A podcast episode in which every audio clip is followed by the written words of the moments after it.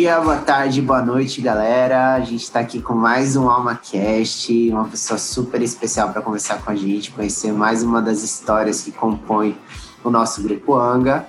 É, você já deve ter visto aí pelos títulos e pelo, pela descrição, mas antes disso, a gente vai conhecer essa pessoa por meio da própria descrição dela pelo, pelo pódio. Então eu vou ler aqui o, o que ela escreveu. Ela tem 21 anos, mora na cidade de Natal, Rio Grande do Norte. Ela tem alguns hobbies e interesses como culinária, jardinagem, atletismo, fotografia, colagem, documentário, pesquisa, escrita, publicação, audiovisual. Ela é vegetariana. Ela conhece, gosta de estudar e contribuir sobre filosofia, educação, escrita, tecnologia da informação, é, sites, Canva, feminismo, negritude, regionalismo. É, ela é natural de Caicó, no Rio Grande do Norte. É estudante de graduação de filosofia na UFRN e mora na capital, né, como eu já comentei. Ela estudou boa parte do tempo em, escola pública e por meio do projeto Ensino Médio Inovador do governo lá do estado do Rio Grande do Norte, ela conseguiu entender a importância da educação na vida de alguém. Hoje ela tem a oportunidade, teve a oportunidade de ser professora de um cursinho preparatório para o Enem na UFRN é, e bolsista do programa de educação tutorial do MEC. Desde pequena ela escreve poesia é, e se revolta com as injustiças da vida. Seus avós faleceram muito cedo por causa do trabalho na roça e a mãe até hoje tem marcas profundas desse trabalho, análogo à escravidão que viveu durante a infância. Por isso ela representa a resistência para ela. Depois de tantas coisas ruins, finalmente viemos morar para Natal. E se algo que moveu a mãe dela até aqui é essa eterna vontade de fazer diferente. Até hoje alimenta o sonho de abrir um projeto ou uma ONG no lugar que passou a infância para dar oportunidades aos jovens da região. Da região. A ânsia dessa pessoa que estamos entrevistando por transformação levou ela a tantos lugares incríveis com pessoas incríveis. E fazer uma retrospectiva de tudo isso é difícil. Então, fica essa vontade e intenção de conviver e compartilhar esses sonhos com vocês, todos, todas do Grupo Anga. É, e ela declarou bastante essa gratidão e empolgação de estar fazendo parte desse nosso time. É, e o que faz o coração dela bater mais forte tem a ver com conhecer pessoas, propósitos, lugares é, e a prática de crenças cada vez mais conscientes. É ela que está aqui com a gente. Laura, seja bem-vinda. É muito bom ter você com a gente. Como foi reler essas, essas suas falas? Oi, gente, tudo bem? Nossa, já tô me emocionei um pouco aqui. Eu tenho passado por alguns questionamentos recentemente e ler, né, os sonhos que a gente escreve, os objetivos que a gente vai vai traçando ao longo da vida, me, me fez ficar reflexiva eu fiquei, acabei ficando muito emocionada, porque eu não lembrava de ter falado assim da minha mãe, né, dos meus avós, enfim, da minha infância, assim, e é bem, bem energizante pensar em tudo isso. Claro, tem a parte triste, assim, mas pensar que hoje eu estou aqui, eu posso falar disso de maneira mais, é, não tão mais dolorosa, né, mas com um tom meio de, de superação, quase. Legal. Obrigado pela vulnerabilidade né, já de, de cara. Assim, acho que é, essa confiança, esse espaço vai sendo construído a partir disso. Então, muito legal de poder conhecer. Não, não tinha lido também, fiquei bem tocado assim pelo que você trouxe. E eu queria conhecer um pouco mais, né, sobre essa, essa pessoa que foi sendo construída, né, nesse período. É, quais que são as suas paixões? O que que você que, que te move, o que, que te conecta com o propósito? Olhando para minha infância, eu sempre quis conhecer outros lugares, conhecer outras pessoas, conhecer outras maneiras de, enfim, de viver, de olhar o mundo, porque o ambiente que eu vivia era muito violento, assim, sabe? As pessoas eram grosseiras, mas não, não que eu queira estar tá culpando elas, nem nada disso, mas enfim, é, era o, o fato daquele momento, assim. Então eu sempre pensava se me perguntava se existia palavras de carinho em outros lugares, né? Se existia um pouco mais de acolhimento ou um pouco mais de colaboração. Era isso que eu sentia, é, era isso que, que eu buscava, assim, um ambiente que as pessoas realmente pudessem ser quem elas eram, se expressar e demonstrar uma certa vulnerabilidade. Enfim, no ambiente que eu vivia não, não tinha esse, não tinha esses espaços, sabe? Claro, quando a gente vai crescendo, né? Depois, de, depois da infância, a gente vai crescendo, a gente vai vendo que realmente as coisas são mais complicadas do que parecem ser. Talvez não exista um lugar no mundo que seja só o paraíso e arco-íris, né? E quando eu fui crescendo, eu fui me dando conta disso, de que na verdade a gente que tem que trabalhar para construir esses espaços, a gente que tem que trabalhar para talvez construir esse espaço dentro de nós mesmos, sabe? Acho que o que me motiva é justamente pensar que é possível fazer diferente, né? É, que é possível pensar espaços colaborativos, pessoas é, mais acolhedoras, pessoas mais saudáveis, né? Então eu sempre penso, é, não sempre, né? Mas agora olhando para essa infância, é, eu, eu sinto essa, o, o que me move é justamente pensar em que que de, que podem existir esses espaços né, de vulnerabilidade, de, de saúde, de, enfim, de compartilhamento, de colaboração, espaço de amor mesmo. você trouxe um pouco sobre aquela a mudança para a capital, né? Porque isso fez a diferença, assim. Quando foi esse, esse primeiro contato com um espaço mais desse jeito, com essa cara que você esperava? Em que momento da sua vida você encontrou um pouco mais desse lugar, assim? Eu vim para Natal quando a minha avó faleceu, né? Ela faleceu de câncer. Meu avô ainda era vivo na época, mas ele não tinha como cuidar de mim.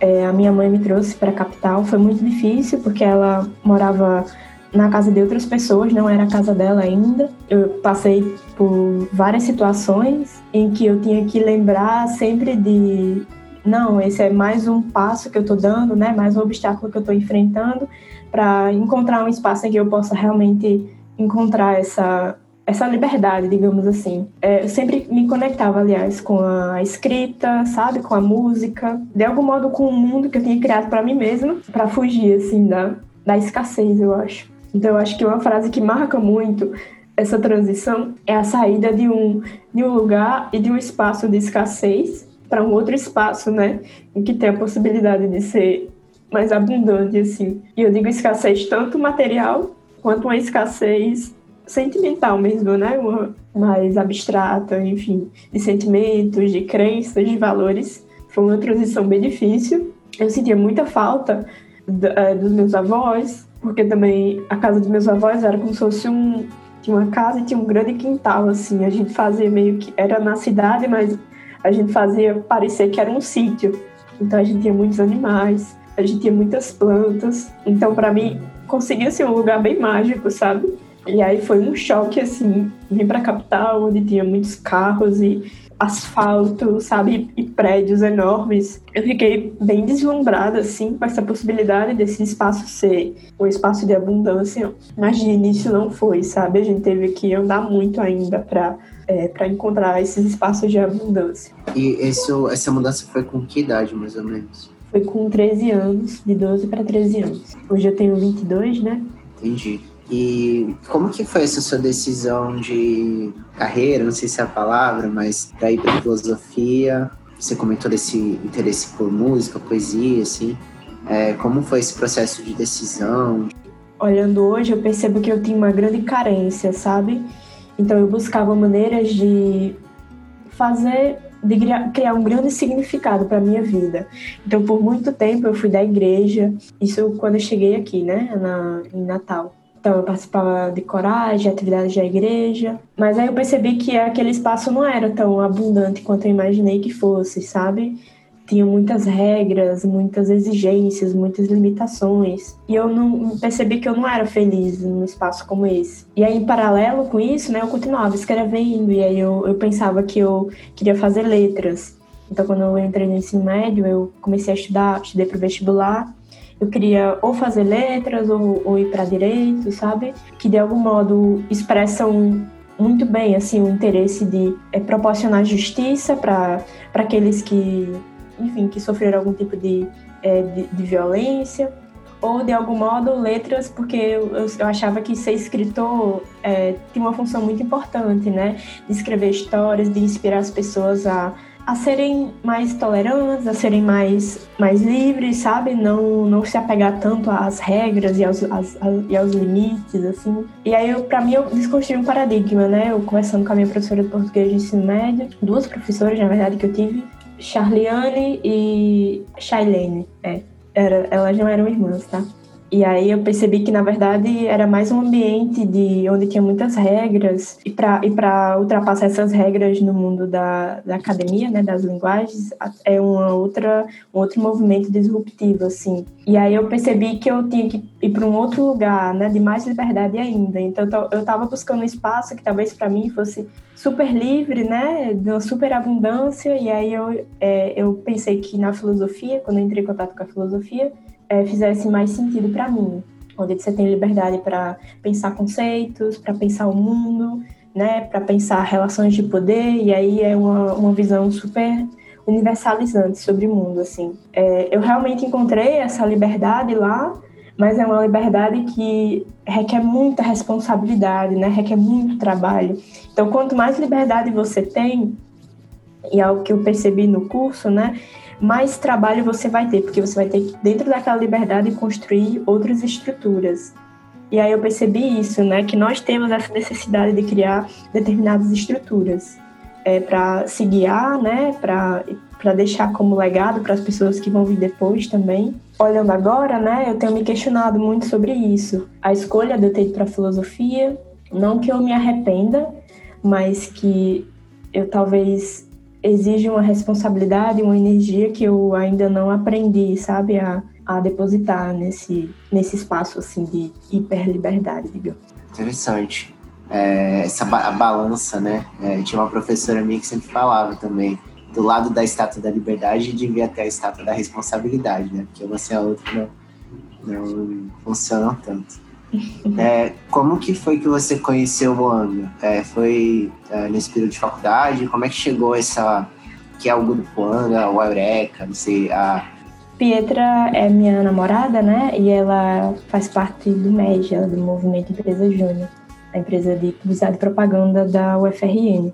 É, e eu, quando ela decidiu entrar, né, fazer o processo seletivo para entrar, eu sempre acompanhei ela nesse processo. A gente já está junto há cinco anos é, nesse movimento, né? Ela entrou para a EJ, e aí acaba que a gente conhece diversas iniciativas, né? Diversas organizações. Mais profundamente, eu acho que ela entrou em contato, em contato com o Grupo Anga no, em Gramado, mas ela já conhecia antes. É, ela até pegou emprestado um, um, livrinho, acho que era um livrinho que tem com a cultura, né, do, do Grupo Anga. Eu até dei uma olhada. Mas quando eu conheci o Grupo Ang, eu achava muito que era para ela, assim, sabe? Eu achava que eu ia me envolver com outras coisas, coisas mais é, específicas sobre educação. E aí eu sempre incentivava ela para ficar de olho nas vagas. E aí eu comecei a seguir a Eureka ano passado e sempre acompanhava. É, a gente sempre conversava como como o grupo Anga tinha, tinha alguma coisa no grupo Anga que era muito especial ela falava assim, eu ficava super vislumbrada, mas mais por ela, assim, por ela se interessar. Eu já tinha passado, ano passado, né, passando ano passado inteiro dando aula no cursinho preparatório, e aí esse ano abriu uma, tinha, abriu uma vaga, né, de gestão de comunidades, e aí eu falei, ah, Pietra, abriu vaga aqui e tal, e aí ela falou, ah, mas eu, ela começou a gestão, né, ela é, é, se candidatou para um cargo de liderança, ela e aí ela foi eleita para o cargo. E ela, não, não faz sentido agora, porque eu estou me envolvendo com outras coisas, né? Vai ser muito trabalho. Falei, ah, então eu vou me envolver nesse daqui, de comunidades. Aí eu pesquisei, vi um monte de dúvidas no Instagram, até conversei com várias pessoas. Porque eu sempre tive interesse em comunicação, mas eu achava que ia ser mais para frente, né? Eu pensava em fazer o Enem de novo, entrar para publicidade ou para jornalismo. Mas aí foi quando eu olhei os requisitos, não tinha exigência de curso nenhum, né? E eu fiquei muito surpresa e aí também descobri que era exclusivo para pessoas negras. Claro que isso trouxe diversos questionamentos para mim depois, né? Depois que eu entrei, né? Eu fiquei pensando, ah, será que eu só passei porque eu sou negra ou porque realmente eu sou boa? E aí vários, vários questionamentos. Mas foi assim que eu conheci a Eureka e o Anga foi até uma das coisas que eu ouvi, assim, né? De que eu não tinha uma visão idealizada do Grupo Anga, não tinha uma visão idealizada da Eureka, e que isso ia ser, pelo que eu escutei, ia ser bom, né? Ter uma visão mais crítica, uma visão da pessoa que não é do MEG, né? Que tem outras experiências. Tem sido... Tem aprendido muita coisa, mas eu, eu percebo que eu também tenho contribuído com muita coisa, sabe? Tem sido uma troca bem, bem legal, assim. Faz, não fazia ideia dessa história, muito interessante mesmo. Nesse tempo de Grupo Anga, É, foram experiências bem intensas e marcantes, assim, né, que você viveu. Grandes aprendizados, assim, e evoluções do próprio Anga, né, de forma, da parte de consciência, da parte de compreensão de, do que a gente é, do que a gente acredita, enfim. Quais que foram as experiências, ou a experiência, né, que mais te marcou nesse período de Anga até aqui? Assim? Tem uma experiência que me marcou muito, que foi a primeira reunião do ANGD que eu fui. Depois que eu entrei, né, eu estava ali um pouco insegura, com como transformar os meus conhecimentos de professora em conhecimentos de gestão de comunidades e ainda dar conta, né, de toda de todo o Angoes. E aí eu entrei e aí a pauta era para falar um pouco sobre si, sobre a sua história, né, sobre momentos marcantes. Era mais um espaço de desabafo mesmo.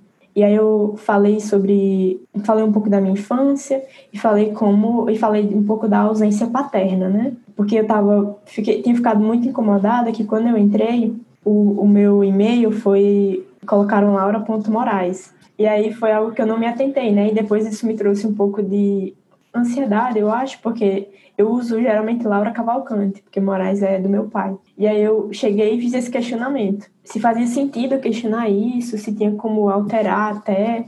E aí foi perguntaram por que, que eu queria alterar, né? Por que que... E aí eu expliquei um pouco da minha ausência paterna. Não lembro exatamente as palavras, mas o Oshiro trouxe algumas palavras de acolhimento para mim e foi muito forte, que até então eu não tinha sido acolhida assim em nenhum outro lugar. Então, essas primeiras, essas primeiras vezes, elas sempre são marcantes, sabe? Foi um sentimento de alívio mesmo, sabe? De dizer, nossa, aquilo que eu tanto buscava, assim, de um espaço em que eu pudesse falar e as pessoas entendessem, ele é possível, ele existe. Claro, requer muita responsabilidade, né? Muito cuidado, muita conversa, muita energia, mas que ele não é impossível. E aí perceber que esse é um dos valores, né? Pelo qual eu trabalho, que problemas, problemas complexos eles podem ser resolvidos. Então foi mais uma, uma sensação assim de alívio mesmo. Finalmente isso faz muito sentido para mim. Que bom que você encontrou, né, tanto é, um espaço de, de, questionar e abrir e, esse, e como esse espaço de, de acolhimento, uma conexão de história, de vida, de, né, de, de histórias comuns, de sentimentos comuns que esses encontros permitem acontecer, né? Quanto mais a gente também, inclusive, né, amplia a diversidade, a gente amplia essas, essas conexões de acontecerem, né? É, como foi para você se encontrar nessas interseccionalidades, né? Mulher, negra, LGBT, como acho que é um processo ainda, né? Imagino que você tenha vem vivendo isso, mas como foi e como que talvez o Angde, enfim, essa participação foi te ajudando a encontrar esse espaço também? O Angde foi a primeira vez em que eu pude realmente é, falar sobre esses temas, falar dessa, dessas interseccionalidades, em que eu não precisava me esconder. É tanto que ainda falando sobre o meu nome, né, depois desse acolhimento, eu nem me liguei, nem liguei mais de ter Laura Moraes, assim, eu foi realmente uma, uma questão que tinha me surgido, mas eu fui muito bem acolhida, fui tão bem acolhida que depois eu fiquei, ah, tá tudo bem, isso não, não me define por completo, sabe?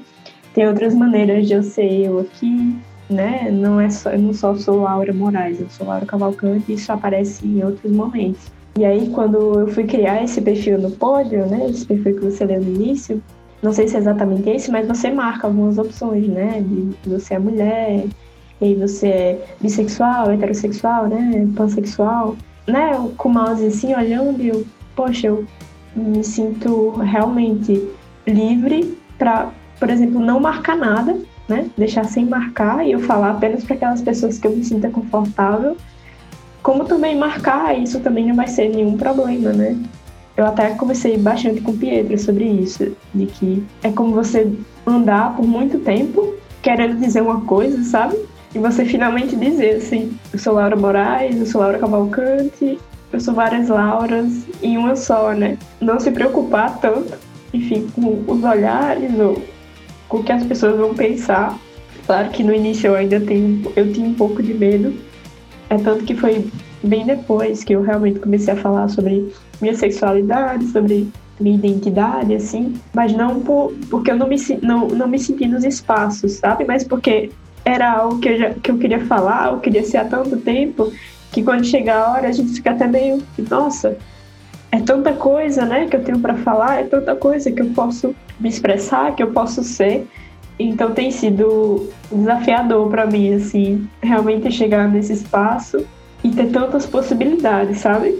De você sair de um lugar de zero, assim, de nada, e ir para um espaço onde você pode muita coisa. Requer um tempo para você se acomodar nesse espaço de, de abundância, né? De liberdade. Fiquei bem feliz, muito grata, mas também muito chocada, sabe? De, isso realmente é possível. Bom, a gente conversou um pouco antes, né? Um pouco. Um, teve uma situação desafiadora, né? Que, que você passou aí nesse, nesse período mais recente e que estimulou, né? Catapultou talvez o Anga em se aprofundar mais na pauta antirracista, né? É, você pode compartilhar um pouco para a gente de como foi esse esse processo assim, junto com o Anga? Primeiro eu queria compartilhar que tem sido dos, dos meus questionamentos, né? De, de, pensar, por exemplo, em que âmbitos eu sou a Laura que se envolve com negritude, né? Eu sou a Laura que é negra, que trabalha com diversidade. Em que âmbitos eu sou só Laura, sabe? É, tem sido bem difícil pensar sobre isso, porque eu entrei num cargo, né, para diversidade, eu sou da diversidade, eu trabalho com diversidade, então é, é esse tema é bem recorrente para mim. Eu, a, a, palestra que eu, que eu dei também, eu fui convidada né, para dar uma palestra, também era sobre esse tema. Então, eu estou pesquisando esse tema, trabalho com esse tema, em algum aspecto eu também sou esse tema. Então, isso tem me, me aparecido em vários âmbitos, né? Até então, isso não era uma questão para mim, é, e aí eu estava super empolgada de, de dar essa palestra. Foi uma palestra organizada pela 59 Mil, e aí eu tive várias pessoas não negras na palestra, inclusive teve, né, várias pessoas não negras na palestra, foram em torno de 60 pessoas. Foi em junho, né? 3 de junho, na época em que explodiu, né, a hashtag Black Lives Matter, o assassinato do George Floyd. Foi realmente um momento de inflamação sobre a pauta da negritude. Eu estava super empolgada para falar sobre era racismo estrutural, necropolítica, né? Era online mesmo que a gente estava é, e aí era a Pietra que ia facilitar o momento e eu ia trazer as, as contribuições, né? Ia abrir para perguntas, tinha todo um cronograma. E aí no meio disso tudo, como o link era livre, né? A gente deixou livre para quem quisesse entrar, compartilhado no Twitter, no Instagram. Pessoas indesejadas conseguiram entrar no link bagunçaram o espaço, me mutaram várias vezes. Eu realmente fui impedida de falar, eu não conseguia mais falar e outras pessoas queriam falar por cima de mim, né, questionando é, o fato de eu, de eu, enfim, de eu estar ali, questionando o fato da gente estar falando sobre essa pauta. E aí chegou, chegou um momento em que se tornou tão caótico, né, que começaram a colocar músicas e xingamentos e, e até vídeo pornô. É, e a gente começou a pensar, né? Nossa, isso realmente deve ser um ataque, né? E aí a gente pensou sobre os ataques que já estavam ocorrendo em outros lugares. E claro, a gente nunca pensa que vai acontecer com a gente. Com uma frase específica, com algumas frases específicas, a gente percebeu que não era só um ataque qualquer, né? A um espaço virtual, mas era um ataque à temática, era um ataque às pessoas que estavam lá também. Não que as pessoas que estavam lá me conhecessem foram lá necessariamente para é, serem racistas com Laura, mas cria-se todo um contexto, toda uma situação. Porque o, o tema estava lá, né, o título do tema estava lá para quem quisesse ver, e aí foi bem desconfortável. A gente teve que cancelar, eu consegui falar só 10 minutos e estava programado para até uma hora e meia, né, a palestra. E eu consegui falar só 10 minutos. E aí a gente teve que cancelar. E aí isso deu origem ao podcast da 59 mil, As Quartas Militamos. Então deixou de ser uma palestra ao vivo ali para ter dúvidas e virou um podcast gravado, né? Virou um conteúdo gravado. É tanto que depois me convidaram para gravar um conteúdo sobre, sobre a temática da, da negritude. Eu fui assim, eu fui, né? Mas claro, eu tava no background, eu tava recebendo apoio psicológico, né? A gente estava se movimentando para junto à universidade para fazer uma denúncia, para abrir sindicância. É, isso ainda está sendo feito porque é muito difícil tomar decisões e as decisões são tomadas por quem passou pelo ataque, né? Ou seja, eu, Pietra, que estava no front, assim. E aí me fez questionar muito a minha posição de, é, de professora, enquanto professora, a gente observa os erros, né? E diz, não, não é que você tenha culpa, assim, né? A gente começa a passar a mão na cabeça, começa a se colocar muito no lugar do outro. E eu ainda estava nesse lugar, né? Eu ainda estava pensando, não, essas pessoas precisam ser punidas, mas eu não quero nada em troca, eu quero só que elas aprendam a lição, sei lá, façam um curso, sabe? Eu estava com esse pensamento. Eu sempre tive esse pensamento, na verdade. É tanto que até então, olhando para as outras situações racistas, é, homofóbicas e machistas que eu já passei na vida, eu sempre tive essa posição de não é culpa da pessoa, é culpa da, da cultura, né? É culpa, então eu vou trabalhar aqui para escrever livros, para criar conteúdo, para essas pessoas serem educadas e não, não continuarem fazendo esse tipo de coisa. Então eu estava ali na posição, eu sempre assumia não a posição de vítima, né, mas a posição de alguém que era super empática, se colocava no lugar da outra pessoa e criava maneiras para tentar mudar a maneira como essa pessoa pensava. E aí durante a minha, durante esse meu, né, esse, esse meu apoio psicológico, né, tô fazendo terapia e tudo mais, eu, eu descobri que existe um lugar em que eu preciso estar, que é o lugar de vítima, né, que é um lugar em que a gente se sente injustiçado, se sente ferido. E até então eu nunca tinha acolhido essas minhas feridas, eu sempre me coloquei no lugar de super-heroína, né? De, de, da pessoa que segue em frente, que tenta mudar as coisas. Eu tenho estado nesse lugar agora, sabe? De, de vulnerabilidade. Eu tenho questionado a minha permanência em cargos como o que eu tô, em papéis como o que eu tô hoje, né? Se eu realmente tô num papel de diversidade porque eu, eu quero estar ou porque eu fui levada a.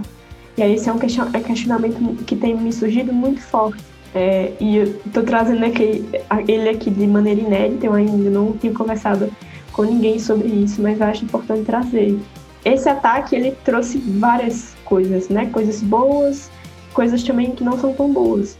Como o, o próprio podcast das 59 mil, o próprio interesse do MED nessas questões, porque isso gerou toda um, um, uma discussão dentro do próprio MED sobre esse ataque, né? Sobre como, é, como as, as instituições de médico poderiam, enfim, pensar mais sobre essa temática. É tanto que depois de um tempo surgiu um coletivo negro, Pietra também participa dele, que é o coletivo Unica. Eu fiquei muito feliz né, com essa iniciativa, e aí depois surgiu o, o círculo antirracista do ANGA, né? Parece até que essas coisas aconteceram por causa do ataque, mas eu sinto que o fato de eu estar ali nessa vulnerabilidade é, e, ter, e ter pedido apoio, não que eu tenha pedido, né? E ter precisado desse apoio fez com que várias coisas se acelerassem. Talvez coisas que só aconteceriam ano que vem, por exemplo, né? Várias coisas acontecessem com mais prioridade, realmente. E aí foi um outro mundo, assim, né? De, tem coisas que, que são ruins, mas que acontecem, que outras coisas boas acontecem, assim. E aí eu tenho ficado bem é, reflexiva sobre isso, sabe? sobre até que ponto eu me envolvo com isso, sobre até que ponto eu sou a vítima, sobre até que ponto eu sou a pessoa que muda também, que propõe, né? Que protagoniza. E aí é, é nesse, nesse, nesse, nesse cenário que eu tô hoje, assim. Deve ter sido bem, bem desafiador. Tá sendo ainda, né? Passar por tudo isso. Eu acho que tem um aprendizado. Muita gente está passando por essa jornada, mas de que você comentou de ser né, a pessoa que está nos papéis e puxa as discussões e, e, e, lidera o espaço, é, acaba sendo um, uma carga dupla, né? Você tanto está no espaço de, ser vulnerável a né, essas agressões, é, ao mesmo tempo ter né, a responsabilidade de ensinar né, essas pessoas assim. Então, uh, o quanto a gente uh, tem que distribuir essas responsabilidades para que outras pessoas também assumam, né? Acho que essa pauta, né? acho que é tem muitas vezes que entra num lugar de é um lugar ainda confortável, né? Quem não vive essas uh, questões, mas ainda assim uh, espera que alguém os ensine, né? É muito importante, de fato, que você se posicione como não a pessoa que vai resolver tudo necessariamente, mas que vai poder expressar como é, e só você consegue falar desse lugar, mas que outras pessoas coloquem tempo, energia, dediquem né, é, esforço também para lidar com esses problemas. Assim.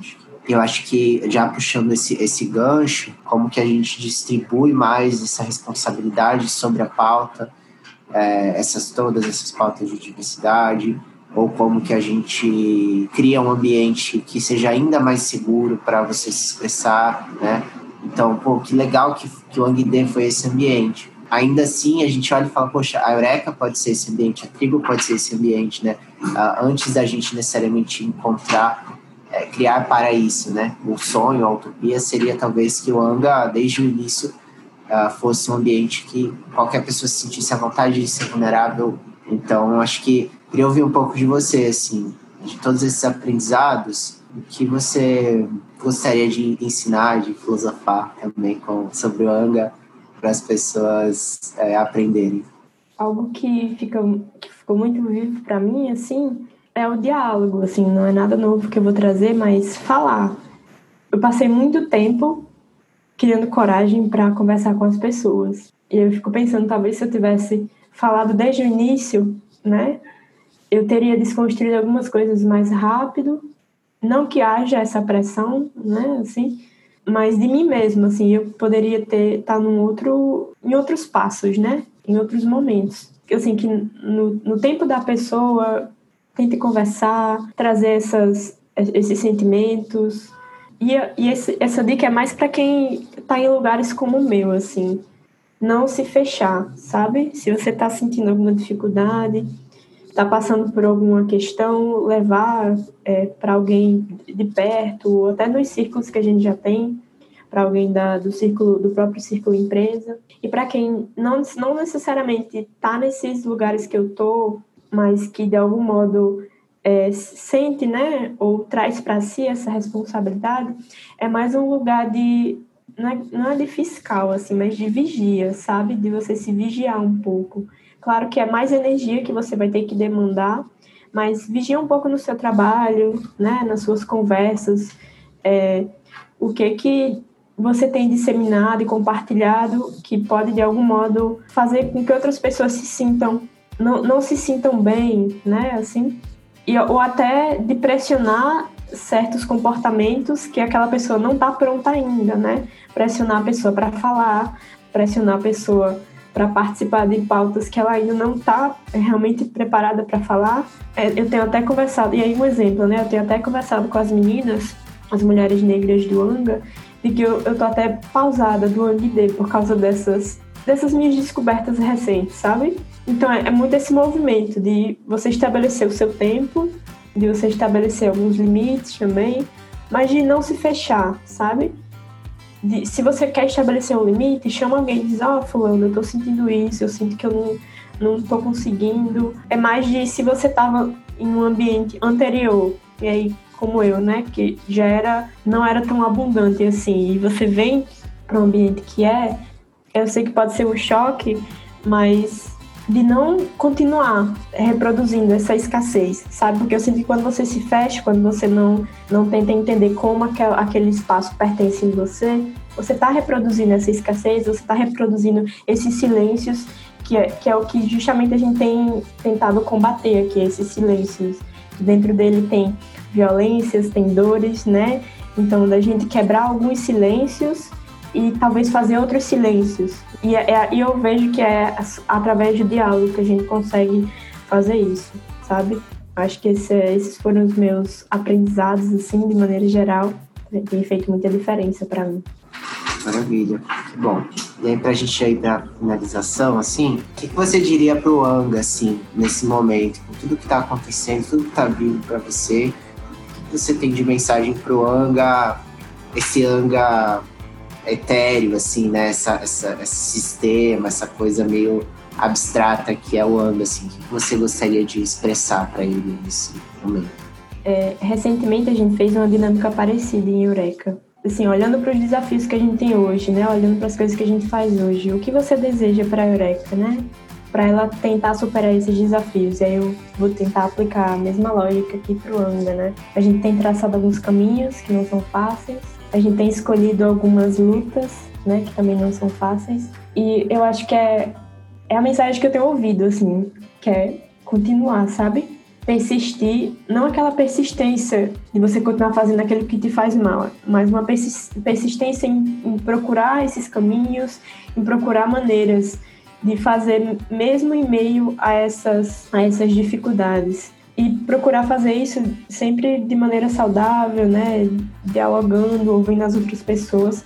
Eu sinto que esse movimento tem tem, tem acontecido, né? Das pessoas realmente querer ouvir as outras. Então, se é uma seleção de papel, tenta ouvir as pessoas, né? Se é uma, sei lá, uma atenção, procurar esse diálogo. E eu sinto que a, a, gente tem as nossas atividades, né, diárias, nossas entregas. Ah, eu tenho que falar com o cliente, eu tenho que entregar meu projeto.